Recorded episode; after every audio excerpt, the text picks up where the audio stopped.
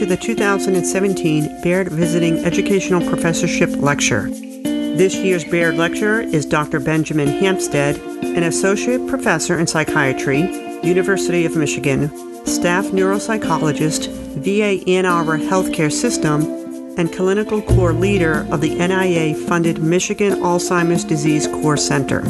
Dr. Hampstead is a licensed psychologist and board certified clinical neuropsychologist who specializes in aging and dementia. His research is funded by the National Institutes of Health and Department of Veterans Affairs and examines the neuroanatomical basis of age and disease related cognitive change using structural and functional neuroimaging. Additionally, Dr. Hampstead investigates the neurorehabilitation of cognitive impairment using both cognitive rehabilitation and non invasive electrical brain stimulation. He has authored multiple studies and co edited a book entitled Cognitive Plasticity and Neurological Disorders on these topics. Dr. Hampstead presented non pharmacological treatment of memory impairment in older adults on Monday, November 6, 2017, at the Kessler Foundation Conference Center, 120 Eagle Rock Ave, West Orange, New Jersey. This podcast was edited and produced by Joan Banks Smith, creative producer for Kessler Foundation. Let's listen in. Thank you for having me. It's uh, really an honor to be here, and especially um, hearing a bit about, about the Bairds and, and, the foresight that they had to establish uh, this fund to, to, allow us to have uh, already this morning some wonderful exchanges um, about similar methods in different populations. And so I'm, I'm really looking forward. I know I have a fairly packed schedule today and tomorrow, so I'm really looking forward to to having more of those conversations. And it's, it's funny because, you know, I, at Emory, I came up in a, a PM&R department where really we, you know, focused on traumatic brain injury and stroke, and so the traditional rehab populations. But my interest really um, diverged a little bit because I wanted to focus more on normal cognitive aging, in quotes, as well as then neurodegenerative diseases, because as I see it, we have a huge population worldwide, not just within the US, but worldwide, everybody's getting older. That's one thing that none of us can avoid, right? So we have to first understand the effects of aging in order to understand the additional effects that are superimposed that neurodegenerative diseases and medical conditions have on our cognitive abilities as we age. And I think understanding is wonderful, but just my personality, I like to do something. And I, I wanted to really then take some of those approaches that, that had developed in traditional populations and apply them um, to these new populations. And so we were just exchanging some um, reflections.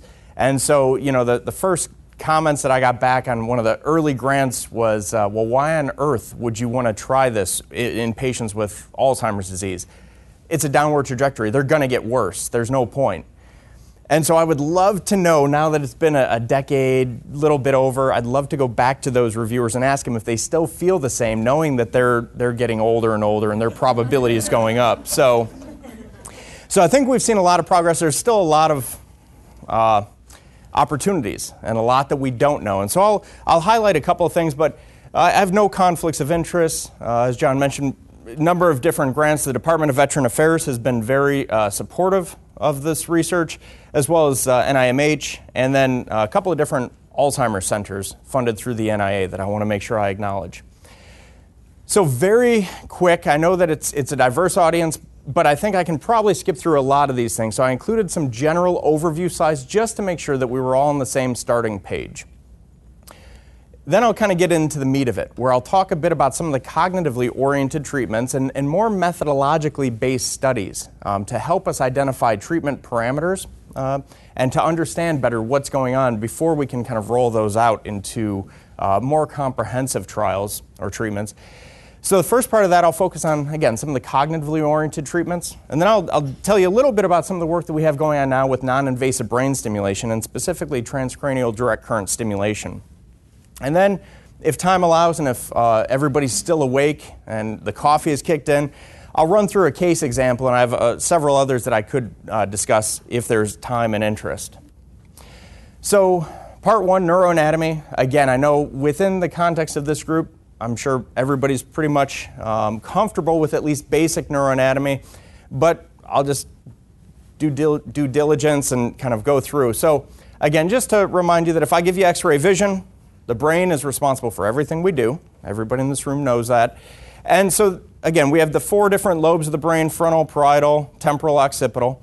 What I'm going to really focus on and that I'm going to keep coming back to is this lateral frontal parietal cognitive control network. Okay?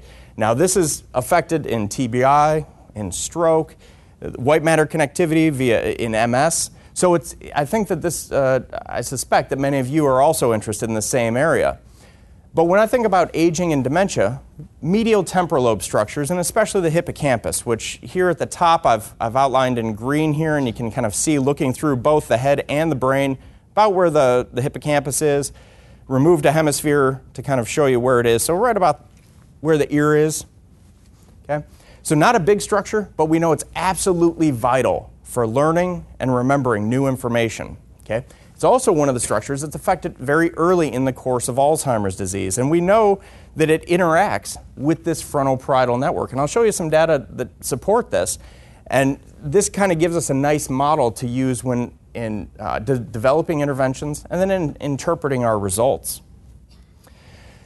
So, again, looking through the, the work that folks are doing here, and I know that you have your own fMRI or MRI center, so I'm not going to spend much time aside from just saying that really, when we're looking at fMRI and we're looking at these beautiful images that we get, looking at the ratio of oxygenated to deoxygenated blood, and through that, we're inferring neuronal activation. So, again, just like to have that general um, statement in there. Now, everybody in here has aged and will continue to age. So, we know that with normal aging, quote unquote, memory becomes less efficient.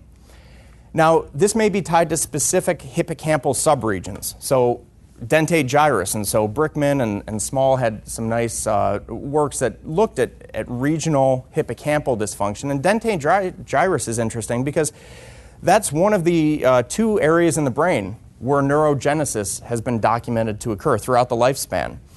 And so this may uh, give some biologic plausibility to why memory changes, that fewer neurons are being born or retained, and so that may underscore why our memory changes, becomes less efficient with age. But we also know that older adults are less likely to use strategies that anyone, if they employ, will benefit from. So we know that that tends to drop off with age. We, this has been mirrored in um, using act, uh, activation, grossly speaking, whether it's fMRI or PET studies, where multiple approaches have showed this posterior to anterior shift with aging. And Cabeza and colleagues did a, a number of studies in the, the early to mid uh, 2000s showing this, that really we see this increase um, activation within the prefrontal cortex with normal aging. And there's some evidence that there's increased connectivity between the prefrontal cortex and the hippocampus that many people um, in, in, multiple um, theories have posited to be compensatory in nature, that it helps older adults maximize their functioning as long as possible. Okay?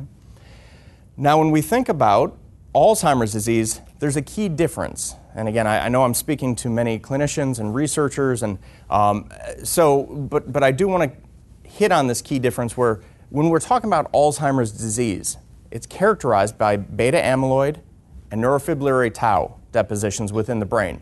So the disease now, it's becoming more and more evident, is there for decades before the clinical pheno- phenotype of dementia occurs. Right? So if we think about dementia, we have to have cognitive impairment and functional impairment. And that's the criteria for dementia. Based on the overall pre- presentation, we can then assign what we think is the likely etiology. Okay? So when we're talking about dementia, it's the clinical phenotype. When we're talking about the disease, it's the actual disease processes, the beta amyloid and the tau that's accumulating in the brain that's then manifesting as this clinical phenotype. And so I point this out because even in our own work, we, we really haven't done a good job of getting these biomarkers, which, in all fairness, have only become um, widely available in the last five, six years. So I can tell you a little bit more about some of the work that we have, uh, hopefully, fingers crossed, going forward, assuming that the NIH looks favorably upon it, but where we are going to be integrating the, the newer biomarkers and helping to characterize the patients that we're enrolling. I'm going to talk a lot about mild cognitive impairments. And, and again, I assume that many of you know, but just again, so we're all on the same page. MCI, due to Alzheimer's disease, is really meant as this transi- transitional stage between normal aging, where the person is cognitively asymptomatic, functionally asymptomatic, they're functioning well in their everyday life, and this more advanced stage where even this slide you can see uh, from 2004 where it said Alzheimer's disease, as I just mentioned, that should be Alzheimer's dementia. So it's a transitional phase where cognitive symptoms start to emerge. Patients start to develop mild to moderate deficits in areas especially related to learning and memory, but also possibly language, possibly executive functioning. And so we can have amnestic and non amnestic MCI. And so all of the, and the amnestic profile are the ones who are much more likely to progress to Alzheimer's dementia and have Alzheimer's disease present in the brain. So, all of the data I'll show you are patients who have been diagnosed with amnestic MCI. And so they're on a trajectory to where we believe that they do have Alzheimer's disease pathology in the brain, and they will ultimately um, are at substantially increased risk of developing Alzheimer's type dementia. Okay? So, as I mentioned, we know that the medial temporal lobe structures, and especially the hippocampus, are affected early in the disease course. And this goes all the way back to 1997 with Cliff Jack and colleagues up at Mayo doing manual tracings of medial temporal lobe structures, where it looks like here we have uh, entorhinal or parahippocampal gyrus and hippocampus in a cognitively intact older adult and an individual with Alzheimer's disease. And you can see the, the significant atrophy here in the patient with AD. Again, this is one of the areas that's affected early in the disease course, and that is presumably one of the, the leading reasons why we have this cognitive phenotype of memory impairment.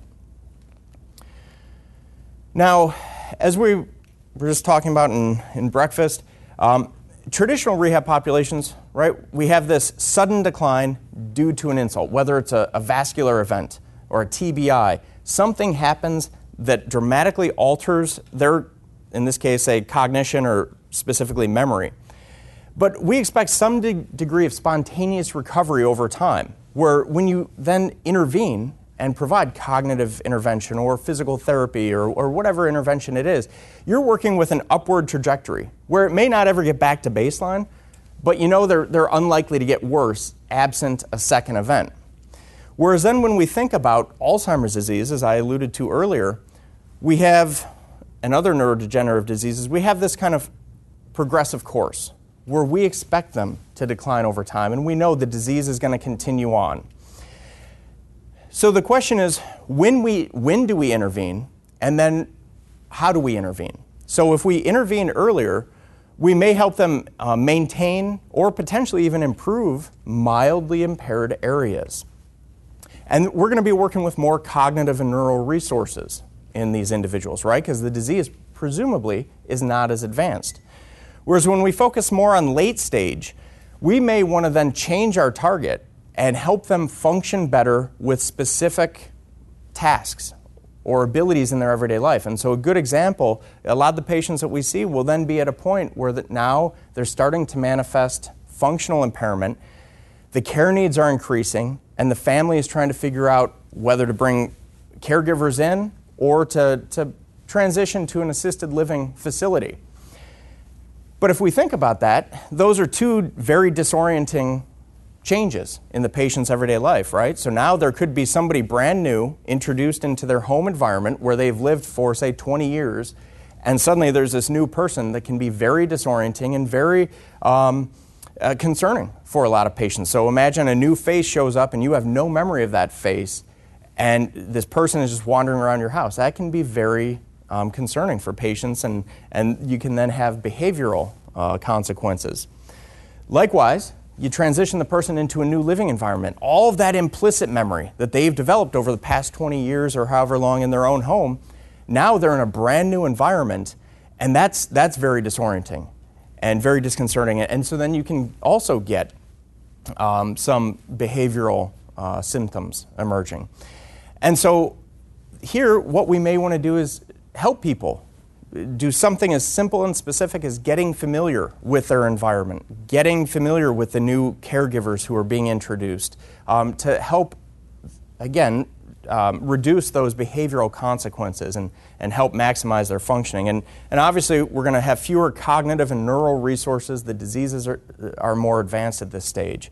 So, the tricky thing is that identifying people early is very challenging. And then this transition point when do we still say they have MCI versus when have they converted to dementia? Widely varies. And so it depends. So some children, for example, um, will come in and say, oh, no, no, mom and dad are just fine. They're doing everything on their own. The spouse or a caregiver says, no, they're not. They're, they're burning food, they don't eat, they're not dressing, I have to help bathe them. And so, depending on whose report, we could say, yeah, okay, well, the person is doing well based on the kids, and so they have MCI. But based on the caregiver, well, things are, are more advanced, and so they do tip over to dementia. And so, I think that's one of the challenges is in, in the work that we're doing with MCI, we're getting people here, here, and then we're getting people right at this cusp where you know we're kind of scratching our heads a bit about whether they're the same um, and or whether they're going to increase that heterogeneity. And I think my approach has really been to take all comers because I want that variability so I can then predict, try and predict what treatments are most beneficial for a given individual. And if I restrict it all to just early course, we're going to get a lot of noise, a lot of, you know, worried well, perhaps, um, and we may have a limited range to really evaluate um, uh, intervention across the whole spectrum. So, part one, again, just keep in mind that lateral frontal parietal network and the medial temporal lobes, especially the hippocampus. Okay? Obviously, going to show you a lot with fMRI data. And then memory changes with aging, and then further in Alzheimer's disease, which affect that lateral frontal parietal and medial temporal network. So, those are the big take homes from this first kind of overview. So now I'm going to transition more into um, interventions. And so I know that many of you are doing work in this area, so I'm not going to spend a whole lot of time, aside from um, just recognizing some of the ambiguity in the literature about what do we call it? So is it cognitive training, meaning guided practice on a set of tasks within a specific domain, whether it's memory, attention, working memory? Is it cognitive remediation, which targets impaired abilities? But note, one of my pet peeves is that in the literature, in studies that say they're doing cognitive remediation, they're not requiring individual patients to demonstrate impairment. They're using a clinical presentation. Um, so, for example, say MCI, but they're not ensuring that each patient meets some level of impairment. So there's nothing to, to remediate. If there's no deficit, you can't remediate. And so then they're relying on group based population statistics in um, justifying their, their population. And so that may explain some of the variability in treatment response that we're seeing in the literature. And then cognitive rehabilitation, if we step back to uh, Prigatano and Wilson and um, Linda Clare is doing some great work in the UK with cognitive rehabilitation, which, again, many of you know is really more individualized, more ecologically oriented. What problems are the patients having in everyday life, and how can we modify those? And it ultimately doesn't matter what, how we get there, as long as we get there, and as long as they function better, we don't really care as much about what methods we use. The end result is that it, um, improvement. So, in some ways, I've tried to, to kind of merge all of these different areas, and so that makes classifying the work that we're doing a little bit tricky, and you'll get a sense of that in a minute. But this comes from a review we did a few years ago um, in JINS where we kind of looked at in MCI patients. It was a very methodologically based review where we tackled things like there's no dose response information. We tend to use sessions. Um, which what occurs in a session with me may be very different than a session with you or any of our patients. Some patients are going to need more support, and so that, that what occurs in that session is not at all the same. And so we've adopted a very trial oriented approach where we can specifically know how much each individual gets.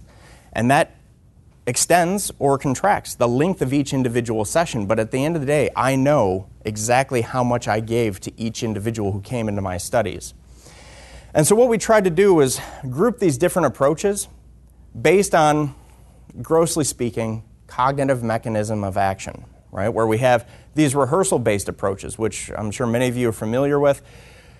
Again, the idea practice makes perfect. And we give a task or stimuli, and, and we want them to practice, practice, practice in order to strengthen those abilities. We can then get into compensatory approaches and these external aids, calendars, notebooks, lists, smartphones, so on, that all of us benefit from. I mean, I'm dependent on my phone and my calendar to keep my head, head on straight. So we know that it works, assuming I'm relatively cognitively intact, but we know that these work in all sorts of patient populations. I'm not going to spend a whole lot of time there. Where we've also then spent a lot of time is on these internal approaches, which I'll refer to grossly as mnemonic strategies. And I'll give you some examples of that. But they involve things like semantic organization and elaboration, mental imagery, which I know you guys are doing a lot of, um, including method of loci training, which goes all the way back to antiquity. Um, so these different approaches, my belief is that they matter and that we can't just take a one size fits all. And so that the individual differences in disease severity may dictate which approach we have. And I'll show you some examples of that in a couple of minutes here. So, kind of going back to more of the cognitive rehabilitation literature and, and wanting to tackle problems people are having in their everyday life.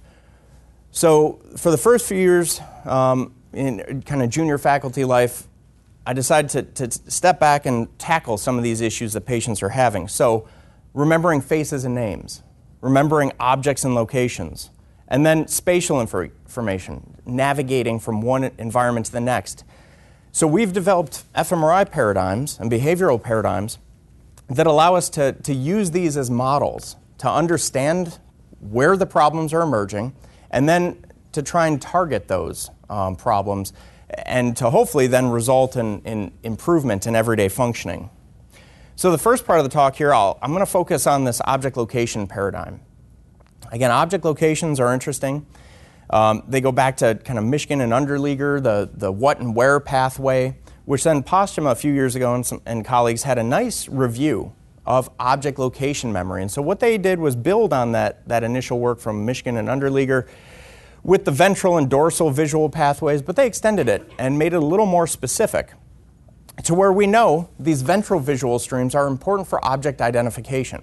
So if I show you this, you know it's, an, it's a bottle. And so you just activated this visual stream, this processing network.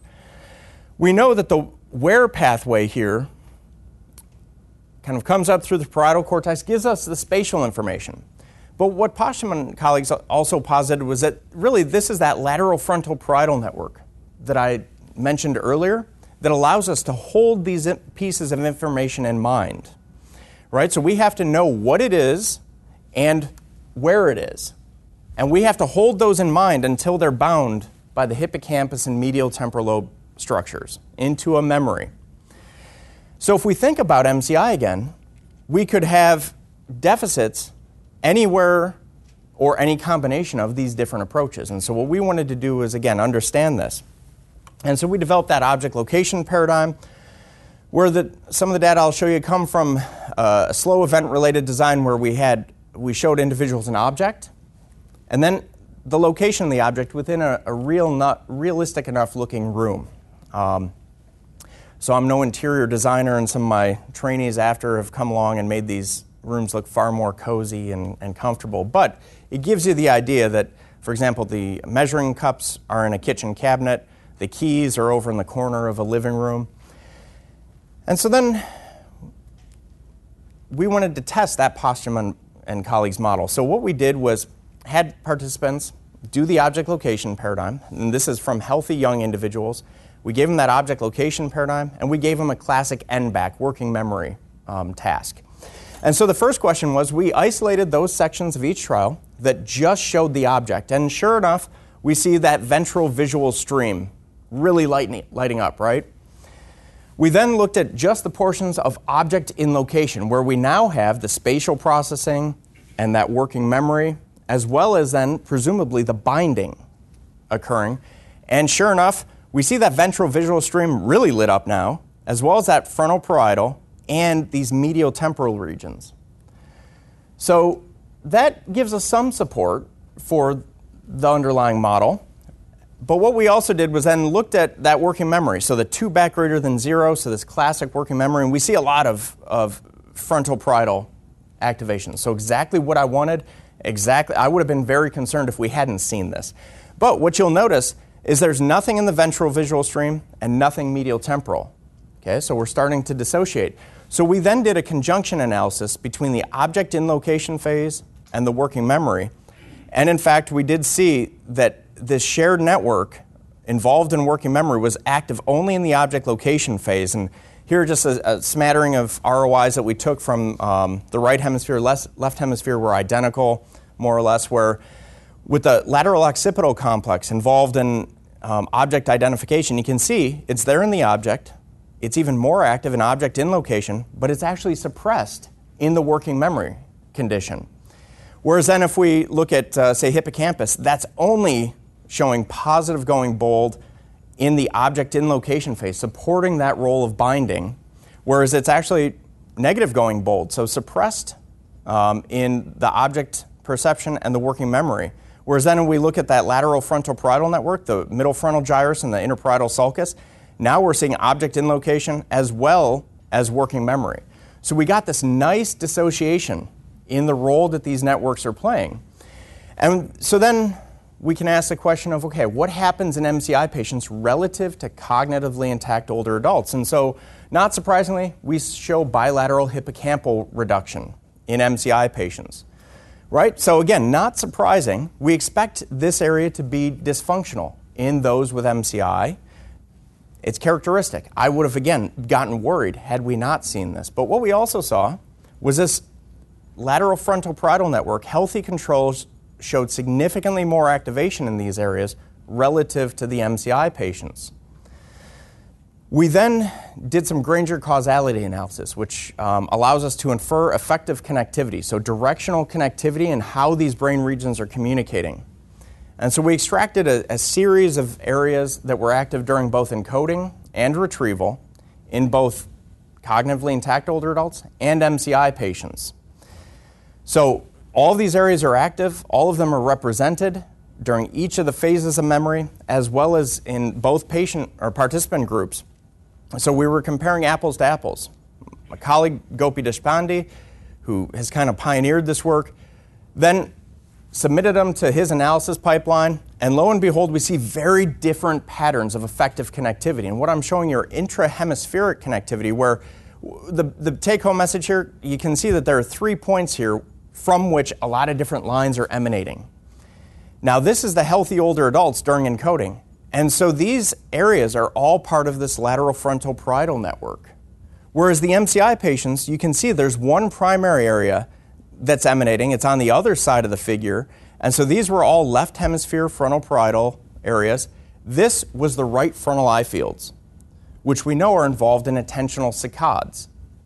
So patients were more relying on kind of their basic visual perception, visual attention in performing this task, where it then really looks like healthy controls are relying more on this top down executive network to help enhance their performance or to drive their performance. I won't touch too much on the retrieval data aside to say that here the hippocampus was a huge driver for healthy older adults. That completely dropped out but thinking about some of the, the compens- compensatory mechanisms that may be at play, we saw that this anterior thalamic nuclei, which are part of the same net system, going back to Papez and de Le this area seems to have, uh, anterior thalamic nuclei seem to have come on board as the hippocampus has dropped off. And so now they're picking up more of the slack, trying to enhance uh, memory or optimize memory in these patients. So that's a point that we can come back to in, um, later if there's interest. But going back to this lateral frontal um, issues, uh, differences, the critical question becomes what can we do? So I'll show you some data that are still in progress. Um, you know, the paper is still in progress, the data are all done. I just have to get it off my virtual desk. Um, in which we randomized 58 patients with MCI to either mnemonic strategy training or a spaced retrieval training. And again, I'll give you more details in a second. you can see that the vast majority of people in each group had usable MRI data or fMRI data. And the results that I'll show you, again, I'll, I'll, go fairly quickly through some of the previous studies, but we've had four different studies, three of them single blind RCTs. I have a student down in Sao Paulo who adapted these methods and sees very similar results. And so we're replicating these results across paradigms, across populations, and now even across countries. So the first question was okay, if we think about object locations, will strategy training, which should increase top down control, enhance and be more effective than spaced retrieval training? And then, do the techniques engage different cognitive processes as reflected by different patterns of bold signal activation? So, are we able to systematically target um, particular brain areas based on the, the intervention? And so, what we did here, um, again, this just kind of goes back and shows you where we had the mnemonic strategies versus the um, spaced retrieval training. We had participants come in. They completed five sessions within a two week period of time. The first session and the fifth session, we had them over in the scanner during both encoding and then later during uh, memory retrieval. So there was a one hour delay between these sessions. And so these are our evaluation periods. In between, as I mentioned, patients came in, spent three sessions with us, going through um, and learning stimuli either using mnemonic strategies or spaced retrieval. As I mentioned, we took a very trial oriented approach where everybody got hundreds of trials, exact same number of trials um, for each participant and for each group. So everything was very tightly matched between the two interventions. Now, the strategies that we use, and I've included a couple of examples where it's the same three step process because one of the things that I had noticed in reviewing the literature was we have all these different strategies. And so some more comprehensive programs will teach people multiple different strategies depending on the type of information they're being faced with. And on the one hand, that's great, but on the other hand, that's very challenging because we're asking a cognitively impaired individual to, on, in response to ongoing stimuli, actively search and select particular strategies to try and implement. And that I was worried was going to be a little overwhelming. So we tried to, to simplify and keep the same three step process, where the first, select a salient feature. So in the case of faces, it's something about the face that really stands out. So in this case, we said it's the smooth skin. We then have them develop a, a reason. Doesn't have to be complex, but it does that job of binding the feature with the targeted information, whether that targeted information is the name or the location of the objects. So in this case, for example, taking the face name example, it would be that she has smooth, clear skin, like she had a facial, and then we can use a little bit of alliteration or rhyming where we call her facial Rachel. Same thing with object locations. In this case, the feature would be the sinks. The reason is that they wanted to take their, their ring off while washing their hands so that it wouldn't fall down the drain. We then encourage them to create a mental image. Now, that's the part that, that is, for us is very difficult to measure. Um, and so we have some data that I'll actually be interested in going back and looking at based on some of the work that you all are doing with mental imagery because we had patients then rate the quality of their image subjectively. And so it'll be interesting because we know MCI and Alzheimer's disease have substantial problems with mental imagery. And that may reflect some of the, the early deposition of uh, amyloid and tau within some of the, the brain areas that, that seem to be responsible for that. So that'll be interesting to look at. So patients went through and learned a series of stimuli, and then on each subsequent trial, we would show them the object, and then we'd show them an empty room, and we'd say, Where was the object? And so people would say, Oh, it was between the sinks. And we'd say, No, stop, tell us the feature, tell us the reason, and then you can tell us where it was. And in that way, we wanted to change how they're processing the information. And so that's why we gave hundreds of trials. And so we had a lot of patients that would say, Oh, the, the ring is between the sinks. And again, we'd make them stop and reinforce that rigid process because that's obviously one of the things that they're not doing well.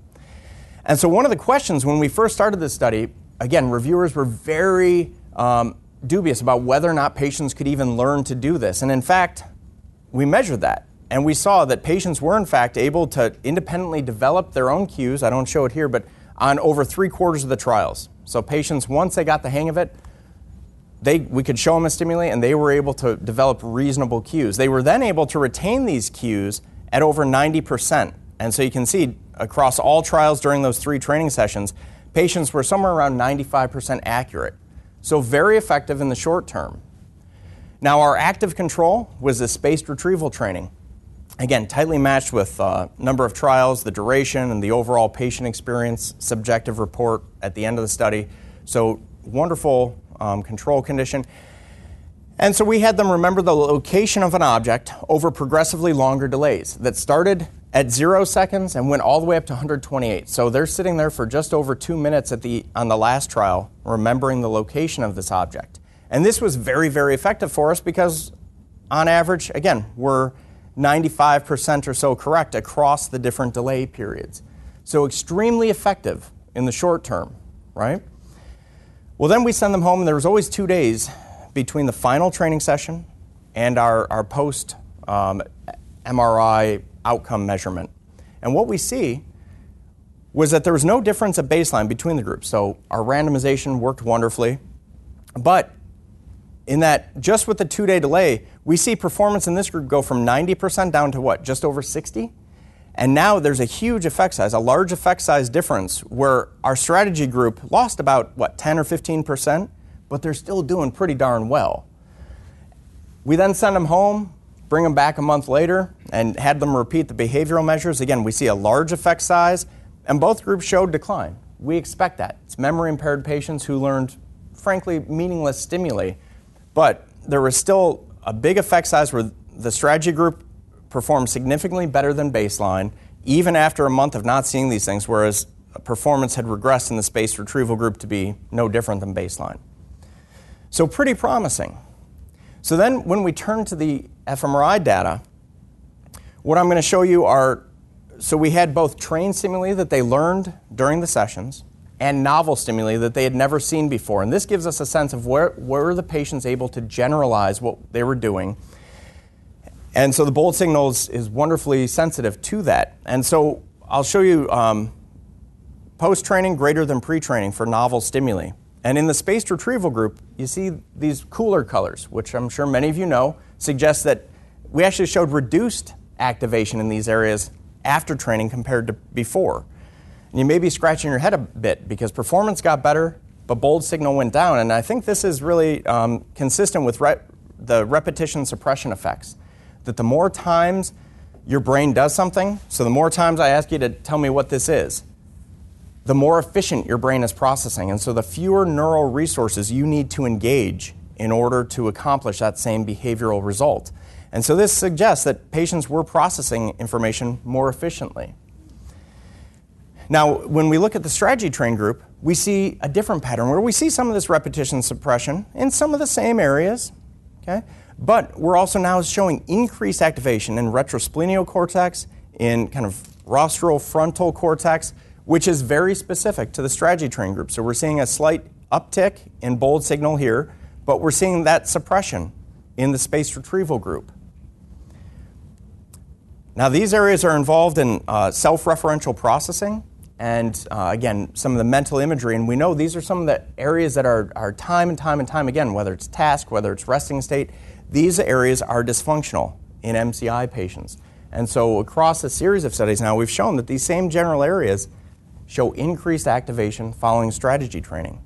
And if we return to our lateral frontal friend, we see the, the same pattern where increased bold signal, regardless of trained or novel stimuli, in the strategy group, but suppressed activation in the spaced retrieval group. Okay? So again, this suggests that patients were, in fact, that with the mnemonic strategies, they were, in fact, able to engage these top-down cognitive control mechanisms that they didn't seem to be doing at baseline, and that it may have enhanced the self-referential processing, which we know can enhance uh, memory formation and retention. So we've replicated that. Again, this was just an earlier study with uh, matched exposure training. Again, we see the same benefits of strategies. We then did it in healthy older adults where we used a subtracting cues training and again saw significant benefits um, in strategy trained patients compared to um, subtracting cue. And same general patterns of bold signal where we're seeing huge increases in lateral frontal parietal, um, but then some repetition suppression and spaced retrieval, or in subtracting cue training. The MCI patients, so I showed you that lateral frontal increase, they're also showing increased activation within the left head and body of the hippocampus. Again, areas that we knew were dysfunctional at baseline, that we know are dysfunctional as part of the disease, and that now we're seeing show increased activation. And again, it's very specific to the strategy trained group. And better yet, we replicated our earlier findings with a smaller sample using the same general methods. So, across studies, we're showing that these strategies can result in a partially restorative um, pattern of activation in disease relevant areas. I won't go into too much detail, but this was a paper that, that kind of splashed, uh, made some splashes earlier uh, in the year with Dresler and colleagues who um, looked at memory athletes relative to controls. And so they provided this super span learning of 72 items. And these memory athletes who, who have trained themselves to um, use strategies to try and remember this got about 98% of these stimuli correct. So 72 items, 98%, that's, that's pretty good. And then they had a matched group of healthy young adults who were performing at about 55% correct. And so they looked at differences in connectivity between the memory athletes and the, the controls, and you could again see this increased connectivity between different frontal regions and medial temporal regions. And then they took healthy young individuals and they randomized them to either uh, method of loci training, which they did for multiple weeks, six weeks, or one of two control conditions. There was an active control and a, a just a, a weak, um, no treatment control group. And they then, after six weeks, again, gave them a similar task or the same task, and you can see that the strategy training substantially improved memory, and these patients or these healthy young individuals performed significantly better than baseline even four months later. And when they looked at patterns of connectivity, the, the, those who received the strategy training were more similar to the memory athletes, and it was reflected by increased prefrontal and medial temporal uh, connectivity. So, again, multiple individuals replicating um, these, these same general findings. Okay, so I know that the temperature kicked up in here a little bit. Everybody's a little bit warm, a little bit tired. So, the nice part is that I'm about two thirds the way done. So, so bear with me here. But I think that you know what these data have hopefully, hopefully shown is that we can use these strategies to increase the depth of processing, and that we're able to re-engage these brain areas that seem to fall off during the course of MCI, and that that's manifest then in, in increased memory test performance.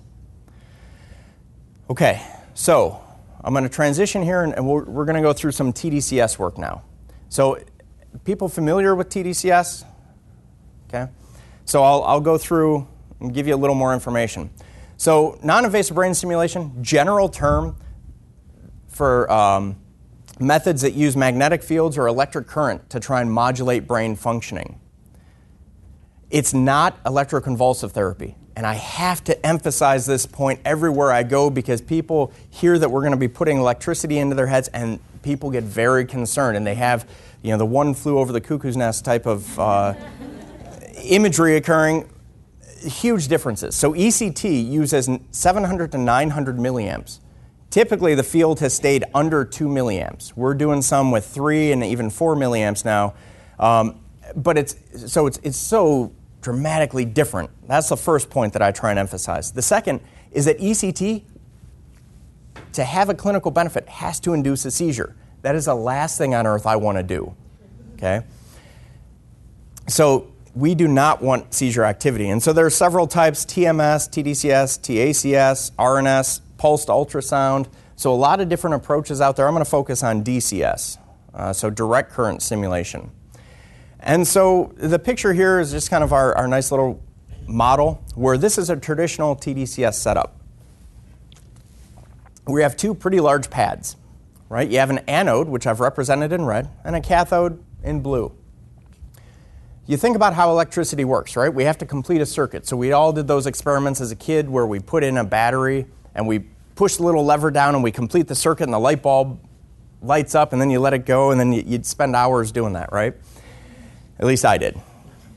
So that's the same thing. So we put the current into the head via the anode. The anode introduces the electric current. Well, it's got to go somewhere, right? It comes out via the cathode. And so that cathode allows us to complete the circuit. Now, traditionally, um, well, so there's considerable evidence now suggesting that it's safe, it's well tolerated, that there are effective sham conditions, and I can elaborate on that. But going back to the, the 50s um, and some, some formative work, the general idea has been that the anode is excitatory. So, introducing the current, we're depolarizing the resting membrane and making firing more likely to occur. Whereas the cathode, we're um, hyperpolarizing, making firing less likely to occur. And so I kind of walk through that here, where if we have our, our resting threshold or our resting state in neurons, and you know, we in order for an action potential to occur, it has to pass the, the threshold. What we're doing is pushing that resting state closer to the, the threshold in, when we do anode. And then when we do cathode, we're pushing it further away. So this is a nice, simple model. Anode excites, cathode inhibits, just as anything. It looks like the effects really depend on the cellu- cellular orientation relative to the current flow. So if we're passing it through a gyrus of the brain, the effects on one side of the gyrus could be different than the effects on the other side of the gyrus. And that's where the field is. So a lot unknown. And so if, if you think about um, this, it's an okay starting point because it's based on motor physiology that, on average, it tends to have this effect. But then, even going from 1 milliamps to 2 milliamps in the motor cortex, we can see this excitatory flip in some people, where at 1 milliamp, a cathode is inhibitory on the motor cortex. At 2 milliamps, it's suddenly excitatory, and just as excitatory as the anode. So there's a lot of uncertainty. And so for me, that creates a real problem, right? Because I want to know what on earth the cathode is doing. Is it inhibiting this area? If it is inhibiting this particular area, is it an area that I want to be inhibited in my participants? Or could there be negative ramifications? If it's excitatory, is it an area that I want it to be excitatory? And so that ambiguity has pushed me to do more of a high definition TDCS, which I'll describe in a minute. And so this is a uh, Sue and colleagues in, in Gazzaley's lab did this nice review. It's already probably two or three years old at this point. Where at that time there were only 11 studies in Alzheimer's disease that used either TMS or TDCS, and they they collapsed across, uh, as they do in meta-analyses, across paradigm. And um, what they found was that there's a large effect size benefit to active stimulation. And even after controlling for multiple potential confounding factors, we're still seeing a very nice effect size of 0.78, which I think any of us would take for our treatment studies, right? Again, a lot of methodologic questions persist. And so if we step back to some of those real world problems that, that you know, I've tried to, to base our work on, I'm going to go through some of the, the spatial navigation, right? So this is something that, that really falls down with aging and further as disease processes um, take hold.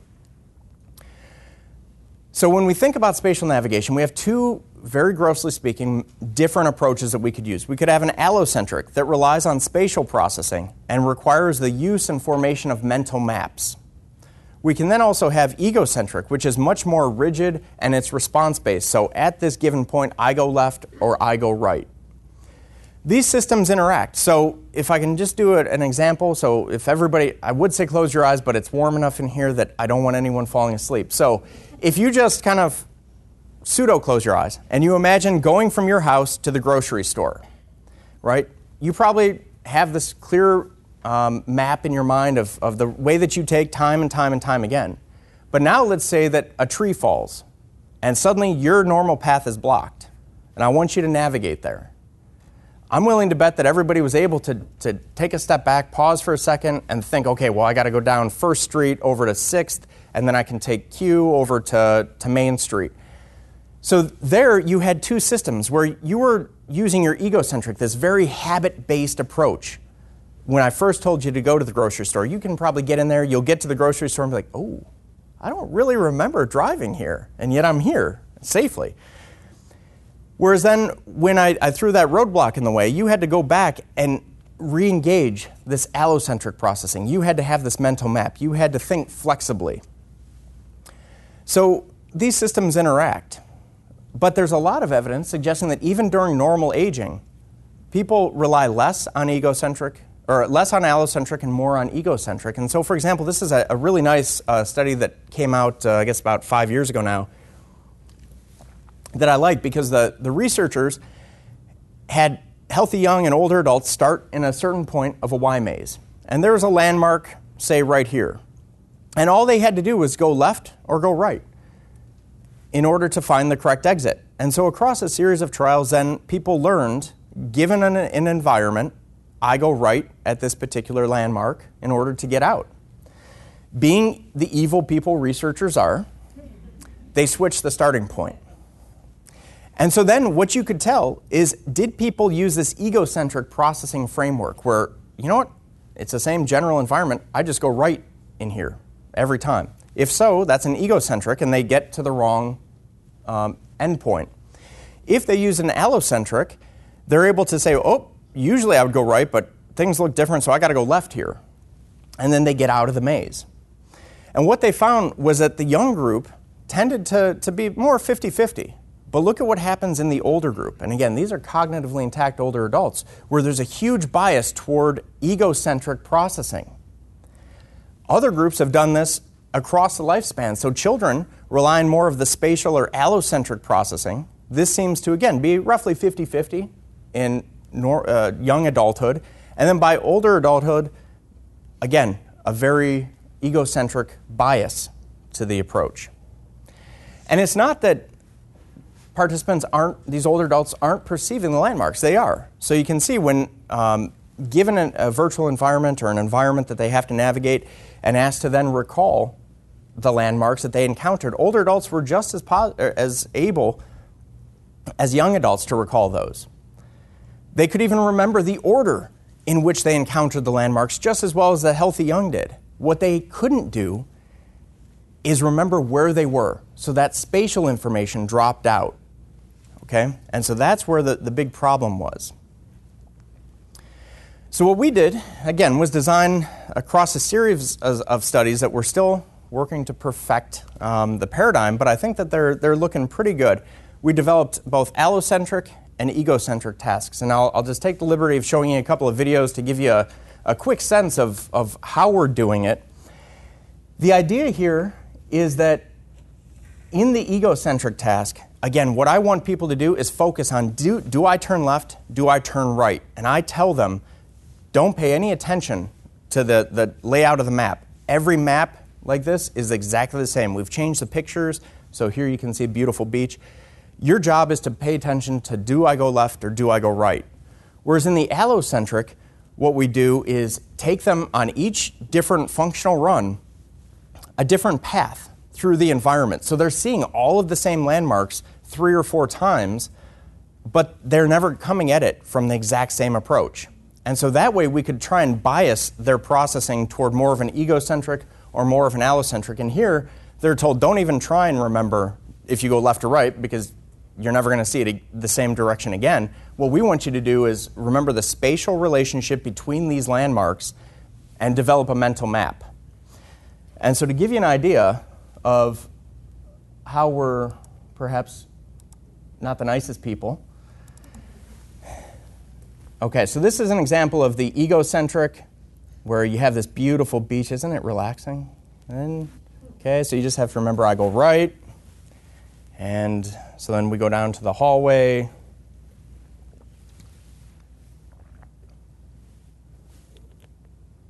And now I go left, right? And so this continues on until I think we had six or seven turns um, in each block that we used in the scanner.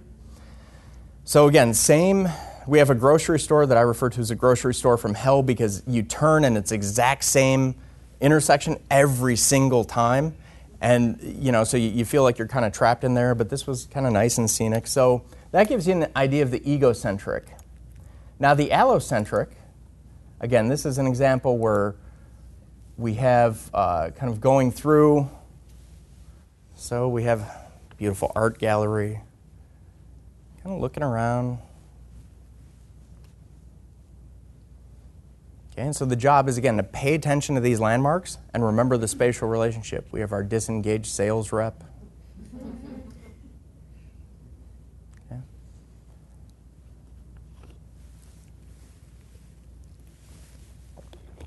And so on. You get the idea. Okay. So we have these different um, paradigms, these different environments that we then show to, to participants in the scanner. And let's hope that it starts at the same point. Yep. Okay. So then when we compare allocentric relative to egocentric, we can see that there's greater reliance on the parietal cortex, the spatial processing areas that, again, we know decline with age, and that, um, you know, whether it's a pattern of bold signal or, remember, I, I just said older adults couldn't remember the spatial relationship of the landmarks, but they could remember the landmarks. So allocentric engage these areas more and also engage the hippocampus more bilaterally, right? So we have an effective paradigm that we can then use in older adults and those with MCI.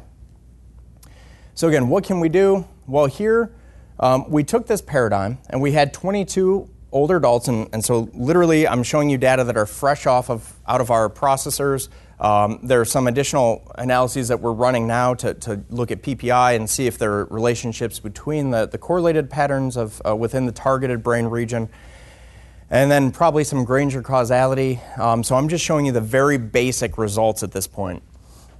But we had 22 healthy older adults and 20 MCI patients. So we had double-blind randomized trial with uh, where they were uh, received one active session and one sham session. This was counterbalanced, so an equal number of people got sham first and um, active stimulation first and second. So, again, very tightly controlled.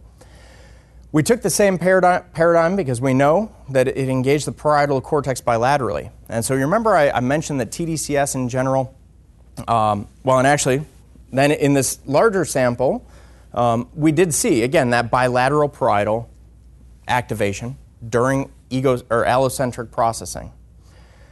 Now, remember I mentioned that the large pad-based approach to TDCS where we slap two big pads that are about 35 centimeters of total area, and we put them at different points on the head. This high definition approach gives us more control over where the current goes and the spatial distribution of the current. And it even has ramifications on the, the intensity of the current that's delivered. But this center electrode in this case, was our anode. So again, we're injecting 2 milliamps of current into the head via this one focal anode, this one focal electrode. We then have divided the cathode into four. And so theoretically, and you can see these kind of current flow maps that come out from these finite element models, but what we can see is that from the center electrode, current is kind of going out and being distributed among these four cathodes.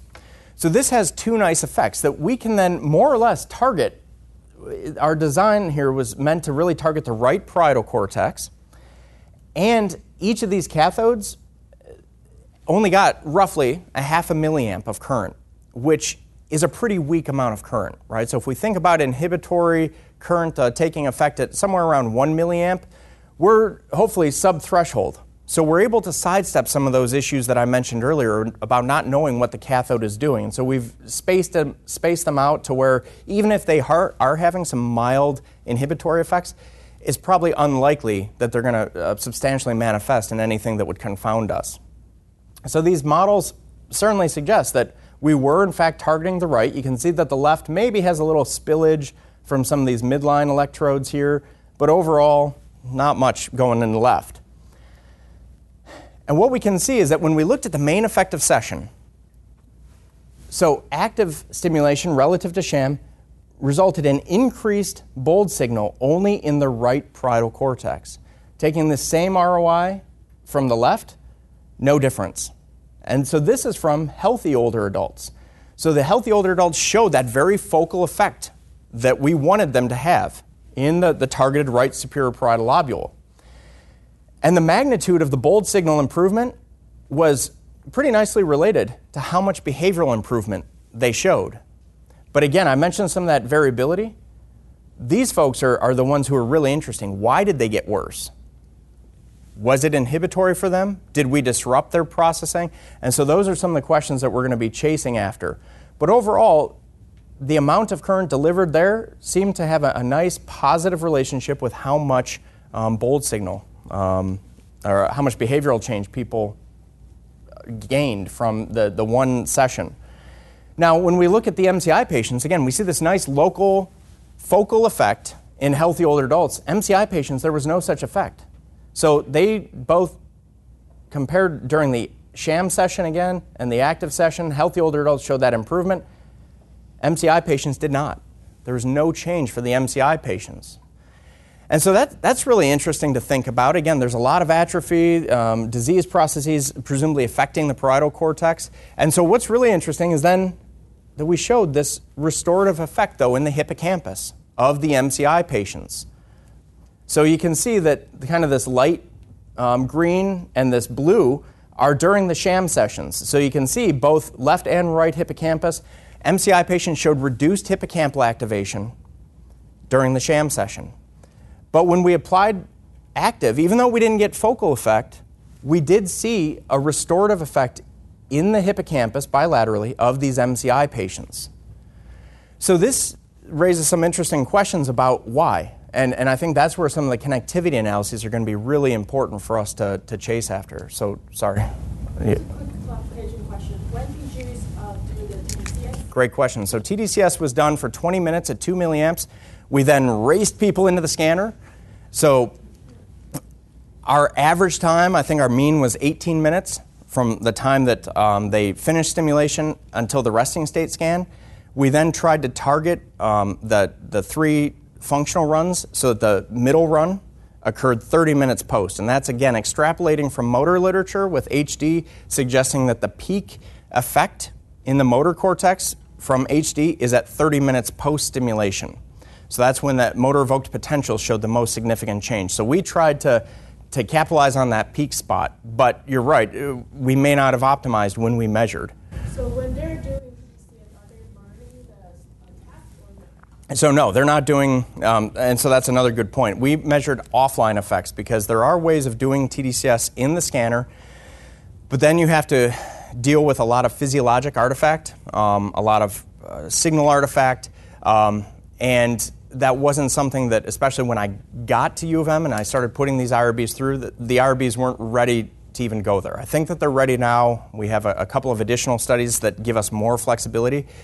But my other problem is that because this is sub-threshold in nature, if we're scanning somebody, and say that I, I start the task during the first minute of stimulation, and stimulation goes 20 minutes and the task goes that whole time, I'm pretty sure what we're measuring at the 20 minute is nowhere near what we're measuring at the first minute or the final five minutes and the first five minutes. So that's not well mapped out at all in the TDCS literature. And so I think that, that that's a, a great point that you're getting at is we may not have optimized when we collected the data because we had to infer from motor literature that of healthy young individuals. So there are a lot of questions there. Um, and so there may have been more, um, if we had measured earlier, maybe we would have seen local effects. But then here we are seeing that even at uh, roughly 30 minutes post stimulation, the MCI patients are showing increased hippocampal activation in task relevant areas. And it's, again, double blind RCT, so there's no evidence at all that patients knew what um, condition they were in. Chance level, no differences in um, accuracy for saying that they got sham or active. So, pretty tightly controlled. So again, I think there are a lot of uh, things we don't know, but it's it's interesting to then think about the why um, we're seeing these differences as a result of these uh, a cognitive phenotype in this case. So again, it may TDCS may hold promise in older adults. It appears um, most beneficial when targeting these brain regions that are associated with the underlying task. And so we were talking earlier about some um, the the concept of functional targeting and trying to use cognitive or motor tasks to engage the targeted brain area and or network as a way of really reinforcing that network and strengthening it. Um, but again, we, we also touched on um, a lot of the methodologic issues that I'm happy to go into in a lot of detail um, for those of you who'd be interested. So where are we going um, with this? So we have uh, this trial that has, uh, has about two years left where we're doing combined strategy training and TDCS in patients with MCI and so it's a double, double blind RCT. Um, over the left ventrolateral prefrontal, we have two to three years left depending on enrollment. And so you can see, again, we're using this high definition approach, and this is what the models tell us, and we're, again, trying to target that lateral frontal area that I hit in the first half of the talk. Um, okay, how's everybody holding up? Because I can just give you a, a, a very quick case example about how we're then trying to translate some of this. Everybody in? Okay, great.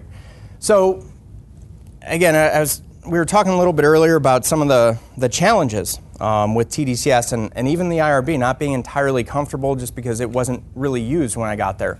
So what I've done is create an IRB that, that's pretty broad ranging that lets me have up to 70 treatment sessions at up to 4 milliamps and I can do a combination of cognitive and or brain stimulation within multiple MRIs. And so the idea here that I, I um, developed this to do is really let me identify individual variability and try and develop more of a, a truly translational research approach to enhancing functioning in a, an area that a patient may complain of. So in this case, we had an 80 year old right handed Caucasian male with a seven year history of cognitive decline, um, most notable for word finding, the names of both people and objects, um, a lot of paraphasic errors, and his family complained of memory problems. He had a history of right MCA occlusion that was successfully treated, and he was then asymptomatic. He returned to baseline. That happened about a year or two prior to when I first saw him clinically. So the patient um, met clear criteria for semantic dementia, right? So, um, and just as we would expect with semantic dementia, you can see the, the marked atrophy. I mean, global atrophy, but if you look at the lateral temporal cortex and the medial temporal cortex, really profound. Um, and this is characteristic of semantic d- dementia, so, which is a, a subtype of frontotemporal uh, dementia. So, losing the ability to name objects and have that semantic meaning attached to the objects is, is characteristic. But in talking with he and his wife, that was one of the things that they reported as being extremely frustrating because he would try and communicate, like, oh, could you hand me the. Um, uh, uh, and not being able to name something as simple as a bottle was terribly distressing and functionally debilitating, uh, contributing to the deficits on top of everything else. And he got very frustrated, and so his wife was saying that he's, he's less engaged now. So, one of the problems, I don't know if you guys have it here, but in Michigan, nobody sticks, uh, older adults love to winter in Florida and in southern states. So, we had a two week window of period to work with them before they migrated. So, what we did was um, obtain some baseline data, which, uh, again, unfortunately, I don't have it in a state that I'd, I'd, feel comfortable showing. There are some interesting differences that I can allude to, but we're, we're kind of refining the processing of that. But at baseline, we had them do object naming. So, we chose several hundred objects and asked him to name them. And we gave him three exemplars of each object so that we could make sure it just wasn't a, a, a problem one time. So, he had to not be able to name three of those exemplars of each object. We then identified 60 total objects that, uh, or 120 total objects that we divided into two groups that uh, an MD PhD student I had did a wonderful job matching on any variable that you could think of, he matched them. Um, and so we then, in week one, had him learn those objects using um, subtracting cues training that I'll, I'll walk through in a second. And we gave him sham HD-TDCS over the, the left lateral temporal cortex here. Because again, we know that functionally this area is involved in object naming um, and it is a disease relevant area. So I showed you the atrophy in that, that area. So week one was sham. We kept him blinded, we kept our study team blinded. And so I had different study team members go in and do the stimulation. Uh, they started the stimulator, blocked it off, and after 20 minutes it shuts off. And then the MD PhD student worked with him with the su- subtracting cues training. And so by the end of the first week, he had learned 60 items. Second week, same thing, except this time we gave him 3 milliamps of stimulation over this lateral temporal area it, combined with the subtracting cues training. Okay, again, everybody was blinded. And so the subtracting cues training, again, 60 objects each week that he couldn't name at baseline. We had three exemplars to enhance the generalization two well matched lists, like I said, and the subtracting cue method, we start out showing an object, and literally the name of it is written right underneath. So he could still read relatively well. And so he was able to say, oh, that's a spoon. So each time he gave us the correct answer we subtracted a letter. And it showed just like this. And so he would say, oh, that's a spoon. Great. So we subtract another letter. Until he was able to the, eventually name three in a row correct, or he maxed out at 20 trials. Okay, so we had to set a, a threshold somewhere, and we randomly chose 20 trials. If he gave the incorrect name or he didn't name it, we then introduced letters until he could successfully name it. Okay, so in that way, we were able to kind of modulate and keep his success pretty high.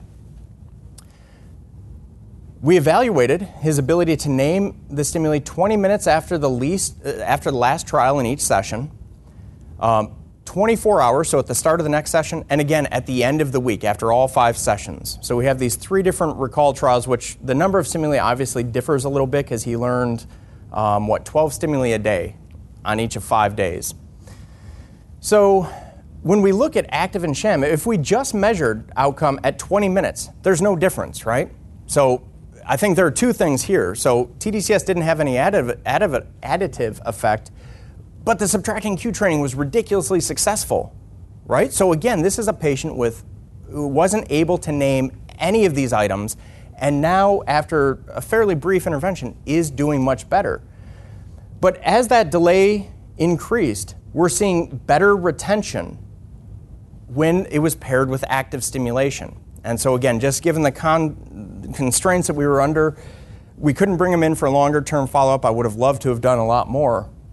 Um, but then when we broke it down, again, going further into the, the functional neuroanatomy, if objects were able to be manipulated, that's really where we saw the bang for the buck, which is also fairly consistent with the area that we were generally targeted, that we were targeting.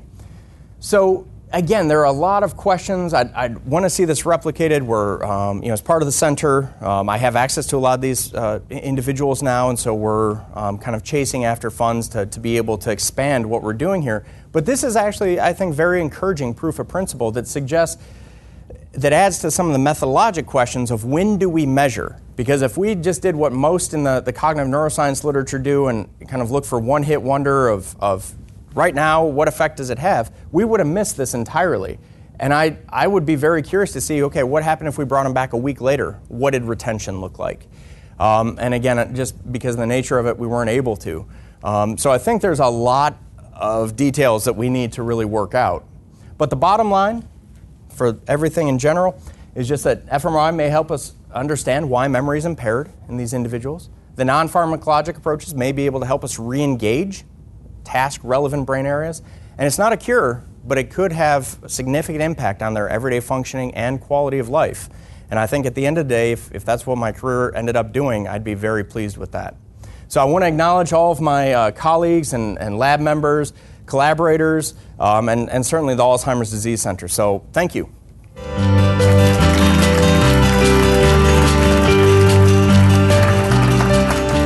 To learn more about our research, go to KesslerFoundation.org.